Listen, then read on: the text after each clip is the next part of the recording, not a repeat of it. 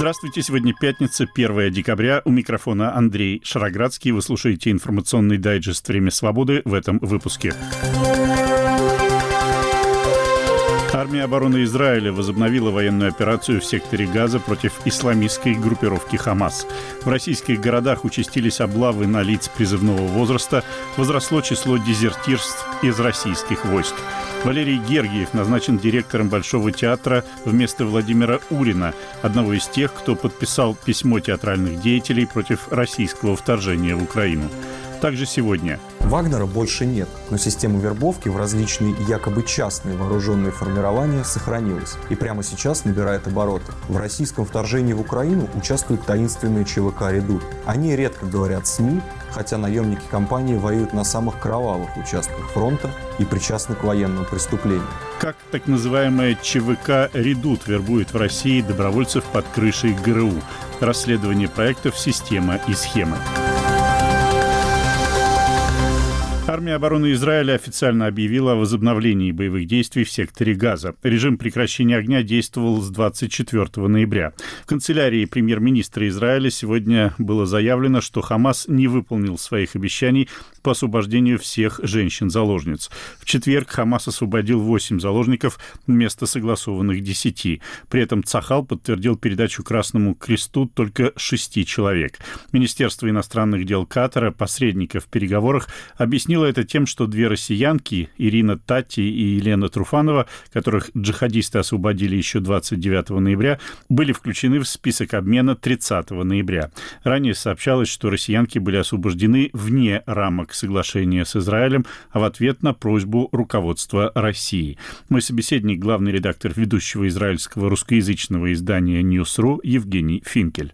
Известно ли, по чьей инициативе возобновились боевые действия в Газе? Это было решение командования Цахал после того, как стало понятно, что дальнейшие переговоры об освобождении заложников не принесут желаемых результатов? Или, может быть, группировка Хамас нарушила этот режим прекращения огня? Я думаю, что все планировали возобновить э, боевые действия, как Израиль, так и Хамас и прочие организации – кто нарушил, сказать и просто, и сложно одновременно. Потому что, с одной стороны, мы видели сегодня до наступления часа X до 7 утра два обстрела из сектора газа, но Хамас заявляет, что никаких обстрелов не было, что все это было провокацией, и обвиняет Израиль, соответственно. Поэтому по официальным данным нарушил Хамас. Ну, думаю, наверное, так оно и было. Другое дело, контролирует ли Хамас всех боевиков в секторе, сомневаюсь. Поэтому нарушение могло быть не со стороны Хамаса, а со стороны каких-то других боевиков. Но, как известно, Израиль всегда возлагает ответственность за происходящее в Газе на Хамас, просто потому что Хамас 2007 года единственная организация, которая контролирует этот регион. Соглашение о прекращении огня было первоначально рассчитано на 4 дня.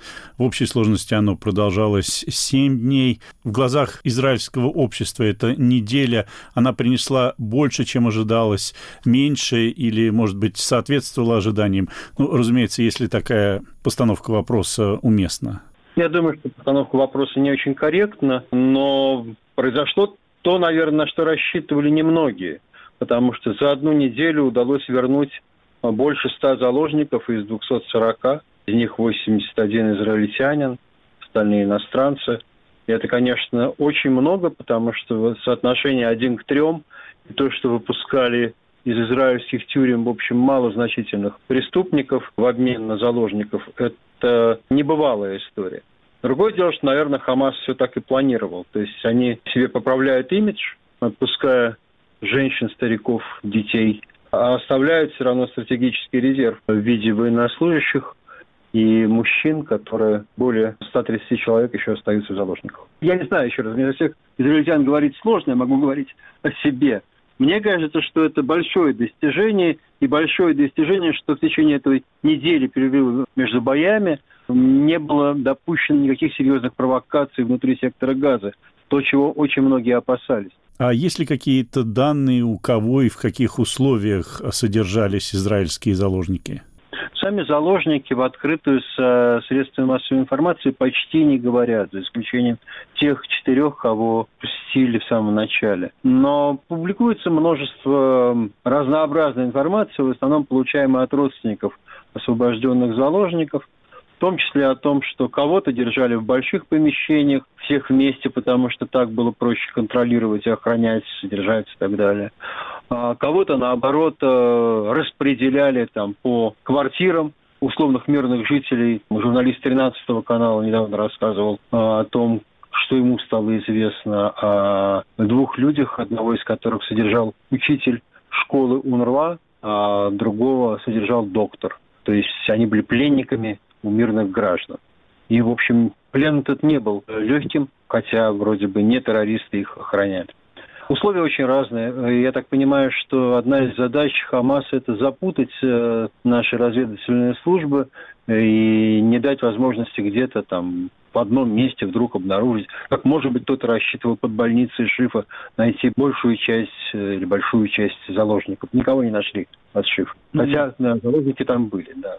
И последний вопрос. Э, Хамас два дня назад заявил, что Шири Бибас и двое ее маленьких детей, которые считались заложниками хамасовцев, погибли в результате авиабомбардировок силами израильской армии. Командование Цахал заявляло, что проверяет эту информацию, есть ли какие-то новые данные о судьбе этой семьи. Ну, нет э, окончательных данных по этому поводу. Есть некоторая робкая надежда на то, что это просто психологическая война и сознательная ложь со стороны Хамаса. Показали папу детей и этой женщины. Но, в общем, нет, пока нет внятной информации. Все, конечно, молятся в Израиле за то, чтобы каким-то чудом они остались живы и вернулись домой. Я беседовал с главным редактором ведущего израильского русскоязычного издания «Ньюсру» Евгением Финкелем. Президент Украины Владимир Зеленский в своем интервью агентству Associated Press заявил, что с наступлением зимы война в Украине вступила в новую фазу. Зеленский подчеркнул, что ВСУ не отступают под натиском второй армии мира и признал, что мировое общественное внимание сейчас во многом отвлечено от событий в Украине, а объемы военной помощи со стороны союзников не позволяют вести успешное наступление. У нас новая фаза войны, это факт. У нас новая фаза войны, это факт. Война тяжелая штука, а зима — это всегда новая фаза войны. Зимой война ведется не только на линии фронта, но и в городах. Это выражается в массовом применении врагом боевых дронов, массовом применении ракет, в том числе и баллистических. Мы ощущаем последствия трансформации мирового общественного мнения Его внимание переключилось на трагедию на Ближнем Востоке. Это тоже факт. Не видеть этого может только слепой. Мы не можем допустить, чтобы о войне не забывали здесь. Эта война идет здесь, тяжелая, большая, полномасштабная, глобальная. Самая большая война после Второй мировой войны. Найбільше з Другої світової війни. Зеленскому и другим представителям высшего политического руководства Украины журналисты сейчас часто задают вопрос о так называемой усталости от войны, которая продолжается уже почти два года. Российскому руководству такие вопросы никто не задает, у независимых средств массовой информации просто нет такой возможности. Однако проявления недовольства затягиванием войны встречаются все чаще. Я уже рассказывал об акциях жен мобилизованных военнослужащих, которые требуют вернуть их мужей, призванных больше года назад. Тем не менее, официальные заявления из Кремля и из Министерства обороны свидетельствуют о том, что Россия настроена на затягивание конфликта, для продолжения которого требуется не только техника, но и живая сила. Вот что рассказывает Григорий Свердлин, правозащитник, основатель проекта «Идите лесом», помогающего россиянам избежать призыва в армию или дезертировать. К нам обращаются за помощью, в том числе э, с просьбами помочь в дезертирстве. Есть обращения тех людей, которые еще не оказались в армии, с тем, чтобы помочь оформить отсрочки или оказываем юридическую помощь, психологическую помощь. И есть обращения от тех, кто уже оказался в армии, и, соответственно, там выбор не такой большой, Бывает, что можно все-таки каким-то легальным или полулегальным путем избежать участия в войне, добиться отпуска или попасть в госпиталь. А многим людям, да, мы помогаем дезертировать, и ну, часть людей, которым мы помогаем дезертировать, принимает решение уезжать из России, соответственно, помогаем легально или нелегально пересекать границу, а примерно 30% людей все-таки решают остаться в силу разных причин, потому что не покинуть родственников, и потому что страшно пересекать границу, и люди остаются в России, переезжают в другой город э, зачастую, прячутся, но все-таки остаются в стране. Все устали ждать ротации, все мобилизованные, а, собственно, указ Путина об объявлении мобилизации продолжает действовать. Понятно, что мобилизация будет продолжаться, пока продолжается война. А как, э, опять-таки, не раз заявляли российские власти, никакой ротации не предусмотренной не будет. И, видимо, год с начала мобилизации был некоторым психологическим рубежом. Ну, кроме того, как мне кажется, сказывается то, что война явно приобрела такой затяжной характер. Понятно, что там через несколько месяцев это не закончится, а будет продолжаться еще бог знает сколько. И тоже, видимо, для некоторых людей бесконечность происходящего тоже стала таким фактором. Буквально вчера мы зафиксировали рекордное количество облав. Вчера было 14 облав только вот за вчерашний день в Москве. Этот призыв максимальный с точки зрения жесткости, с точки зрения количества нарушения законодательства со стороны представителей военкомата и полиции потому что людей отправляют в часть одним днем, э, людей э, хватают на улицах, ну, очень много такого. А все это, конечно, нарушение закона, потому что, ну, на всякий случай скажу, что даже если вы действительно подлежите призыву, хватать вас на улице нельзя по закону, у задерживающих вас должно быть постановление о вашем задержании. Конечно, таких постановлений нет при облавах. И в целом в ноябре мы уже зафиксировали больше 60 облав. Это ну, действительно рекордные показатели среди других призывов военного времени, ну и уж тем более среди призывов не военного времени. Бывали такие облавы прямо в МГУ, например, на парах а, мы, мы фиксировали. Хотя понятно, что студентам положена отсрочка, но приезжают, забирают, э, дальше пытаются найти тех, у кого отсрочка не оформлена направленно. То же самое может происходить и происходит на улицах, э, в общежитиях и так далее, и так далее. Говорил правозащитник, основатель проекта «Идите лесом» Григорий Свердлин. Это фрагмент его интервью телеканалу «Настоящее время». Европейский Союз планирует до конца этого года ввести санкции против так называемой ЧВК «Редут» – организации, участвующей в российском вторжении в Украину. Об этом стало известно расследовательским проектом «Системы и схемы». В проекте санкционного списка говорится, что «Редут» несет ответственность за действия, подрывающие территориальную целостность, суверенитет и независимость Украины. Сегодня проекты «Система» и «Схемы» выпустили совместное расследование, согласно выводам которого ЧВК «Редут», так называемая ЧВК, на самом деле представляет собой масштабную систему вербовки под управлением российской военной разведки. Слово одному из авторов расследования, журналисту проекта «Система» Даниилу Беловодьеву. Вагнера больше нет, но система вербовки в различные якобы частные вооруженные формирования сохранилась. В российском вторжении в Украину участвуют таинственные ЧВК «Редут». Они редко говорят СМИ, хотя наемники компании воюют на самых кровавых участках фронта и причастны к военным преступлениям. Всего в систему «Редут» входит не менее 20 вооруженных групп самого разного толка. Например, есть отряды казаков, националистов и околофутбольщиков. Общая численность бойцов компании может составлять десятки тысяч. Именно «Редут» стал крупнейшим наемническим формированием в России после разгрома Вагнера. В совместном расследовании журналисты схем и системы выяснили, что «Редут» — это секретная система вербовки на войну, замаскированная под ЧВК. «Редут» контролирует целую сеть добровольческих формирований, а над ним самим стоит ГРУ — российская военная разведка. А сейчас расскажем, как мы связались с десятком рекрутеров Редута, чтобы узнать, какую информацию о службе в этой псевдо-ЧВК может получить рядовой россиянин. Мы использовали простую легенду. Как может выглядеть россиянин, которому интересна служба в Редуте? Возраст около 30 лет, прошел срочную службу в армии, но в так называемой СВО не участвовал. Есть водительские права, нет судимости и хронических заболеваний. Итак, слово рекрутерам. Да, да, да. Ну, это понятно, это аналог ЧВК Вот. Ну, мы получаем деньги от Министерства обороны. Система «Редут» — это, ну, грушная. «Редут» — это ЧВК, но под патронажем Министерства обороны, естественно.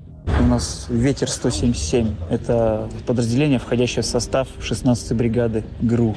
Пребывание новобранцев «Редута» на месте сбора и до отправки за ленточку длится от нескольких дней до двух недель. Журналистам системы удалось установить, что наемники «Редута» заключают контракты с несуществующими юрлицами. Война довольно-таки жесткая.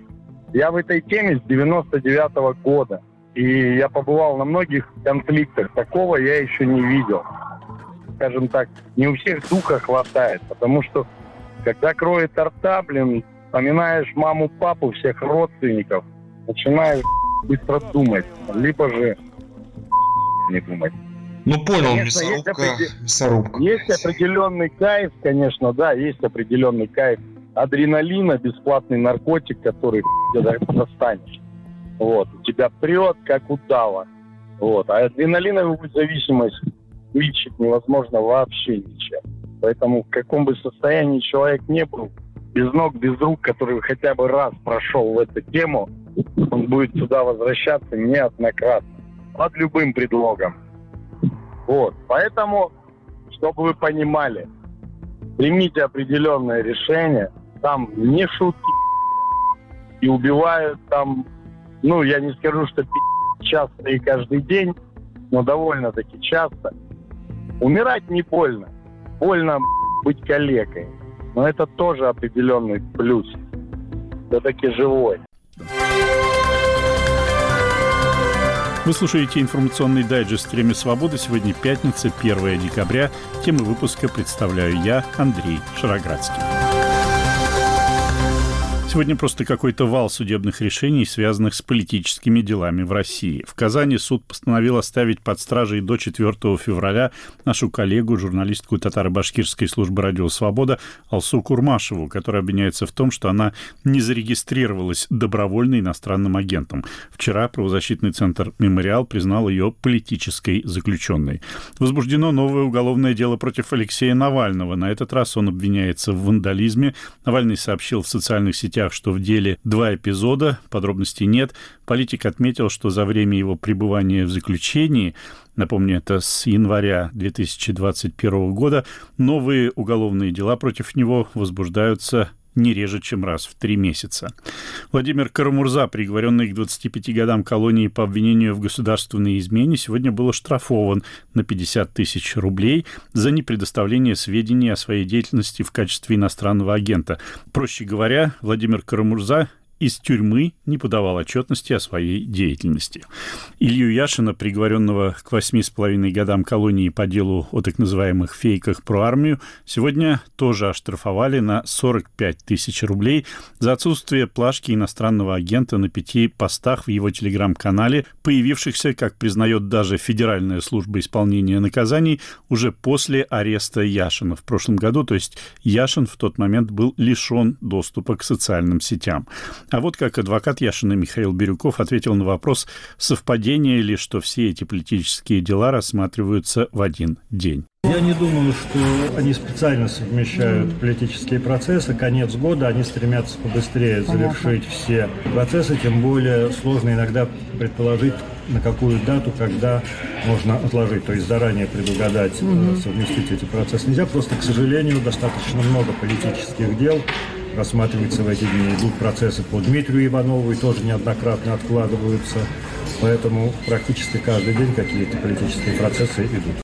Это был адвокат Ильи Яшина, Михаил Бирюков, а мама Яшина, Татьяна Ивановна, в интервью общественному радио Германии поблагодарила тех, кто все это время приходит поддержать ее сына. Когда человек убежденный, когда он верит в то, что делает, это придает сил, ну и придает сил то, что много сторонников, и много пишут, и приходят на суды, даже вот сейчас, спустя полтора года уже. И, в общем, такой суд э, малозначительный, потому что, в общем, предопределено все. И вот понятно, что как бы не дает говорить. А все равно люди приходят и пишут. Много людей пишут, э, что, казалось бы, мы должны тебя поддерживать за решеткой, а получается, что ты поддерживаешь наш и заряжаешь своим оптимизмом, это дает силу жить. А это такой процесс взаимный. Люди, которые поддерживают, дают силу ему, а он заряжает его. Говорила Татьяна Ивановна Яшина, мать российского оппозиционного политика Ильи Яшина, фрагмент ее интервью общественному радио Германии. Время свободы в Кыргызстане с сегодняшнего дня должны быть закрыты все публичные дома и притоны, заявивший об этом глава Государственного комитета национальной безопасности Кыргызстана Камчибек Ташиев открыто подчеркнул, что в его службе есть поименные списки тех, кто пользуются услугами таких заведений, и что среди этих людей есть и политики, и депутаты, и, видимо, влиятельные бизнесмены. Ташиев пригрозил опубликовать эти списки, если публичные дома в Кыргызстане не прекратят свою деятельность. Как ранее уже сказал, им услугами пользуются депутаты, государственные служащие, бизнесмены и далее те люди, которые имеют финансы. Этим людям тоже обращаюсь. Уважаемые, ваши списки, ваши деяния, ваши действия также у нас взяты на учет. Еще раз напоминаю, что с 1 декабря 2023 года по всей стране нигде не должно быть ни одного притона. Заявление главы Государственного комитета национальной безопасности Кыргызстана Камчибека Ташиева. Между тем, представители Организации Объединенных Наций выразили большую озабоченность в связи с тем, что власти Кыргызстана, проводя облавы в публичных домах, делали фото женщин, предположительно там работающих, а потом публиковали их. Постоянный координатор ООН Антия Граве обратилась с письмом к соответствующим государственным органам Кыргызской республики, отмечая возможные нарушения прав женщин на неприкосновенность частной жизни, на недискриминацию, на презумпцию невиновности и право на свободу от унижающих человеческое достоинство видов обращения, она также подчеркнула необходимость защищать потенциальных жертв и свидетелей таких серьезных преступлений, как торговля людьми и принуждение к проституции. Это было заявление Антия Граве, постоянного координатора координатора системы ООН в Кыргызской республике. И последняя на сегодня культурная новость. Художественный руководитель Мариинского театра в Петербурге Валерий Гергиев занял теперь и пост директора Большого театра в Москве. Это назначение, кстати, ожидалось еще в середине ноября во время культурного форума в Петербурге, на котором выступал Владимир Путин, но тогда этого не случилось. Вчера, теперь уже бывший директор Большого Владимир Урин, он возглавлял театр с 2013 года, объявил что уходит. А сегодня вице-премьер правительства России Татьяна Голикова в присутствии Гергиева и министра культуры Ольги Любимовой поблагодарила Гурина за его работу, заметив, что тот написал заявление на увольнение по собственному желанию. Представить нового генерального директора Большого театра Валерия Веселовича Гергиева.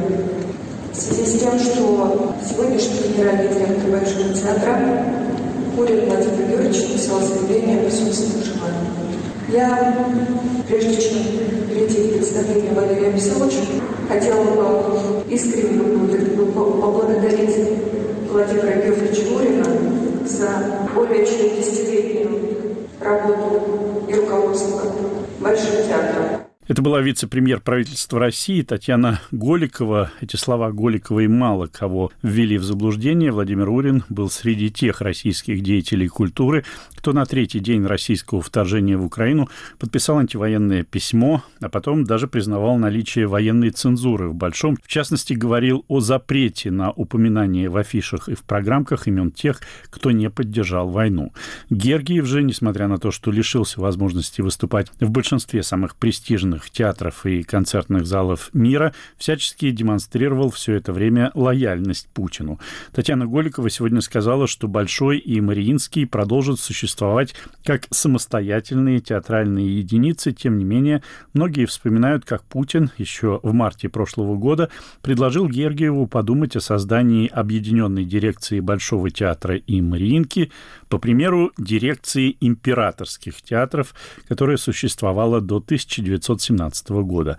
О том, что может представлять собой такая объединенная дирекция, я спросил у театроведа, программного директора Зальцбургского театрального фестиваля, главного редактора журнала «Театр» Марины Давыдовой. Мне, честно говоря, наплевать, что там он будет возглавлять, потому что все, что я наблюдаю сейчас в театральной и вообще культурной сфере, да, но театр как-то пал главной жертвой, конечно, всех этих политических событий последних почти двух лет.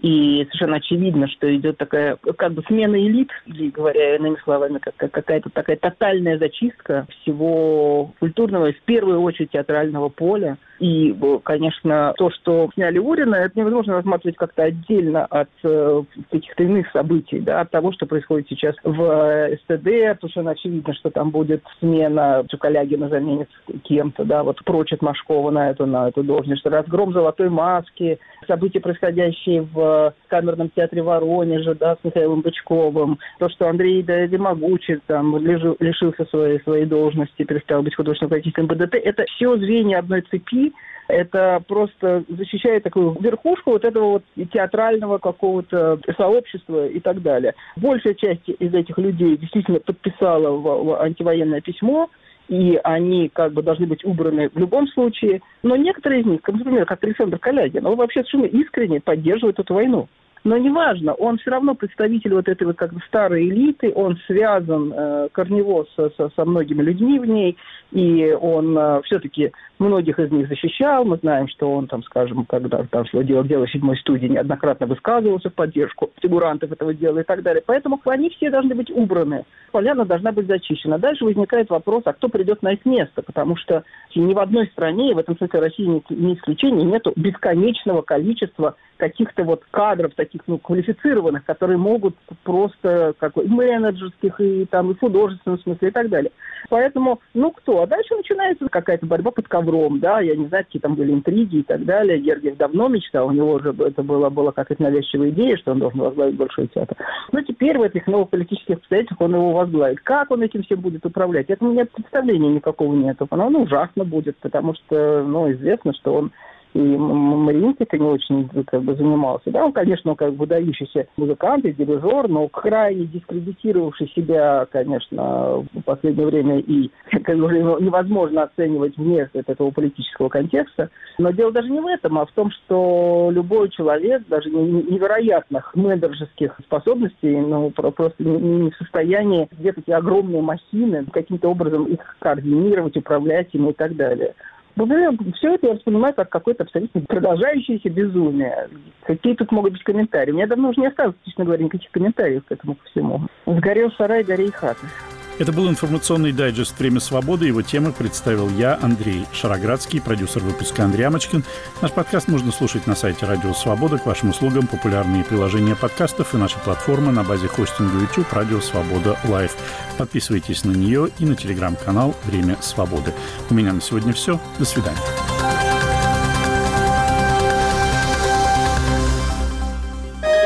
Студия подкастов «Радио Свобода».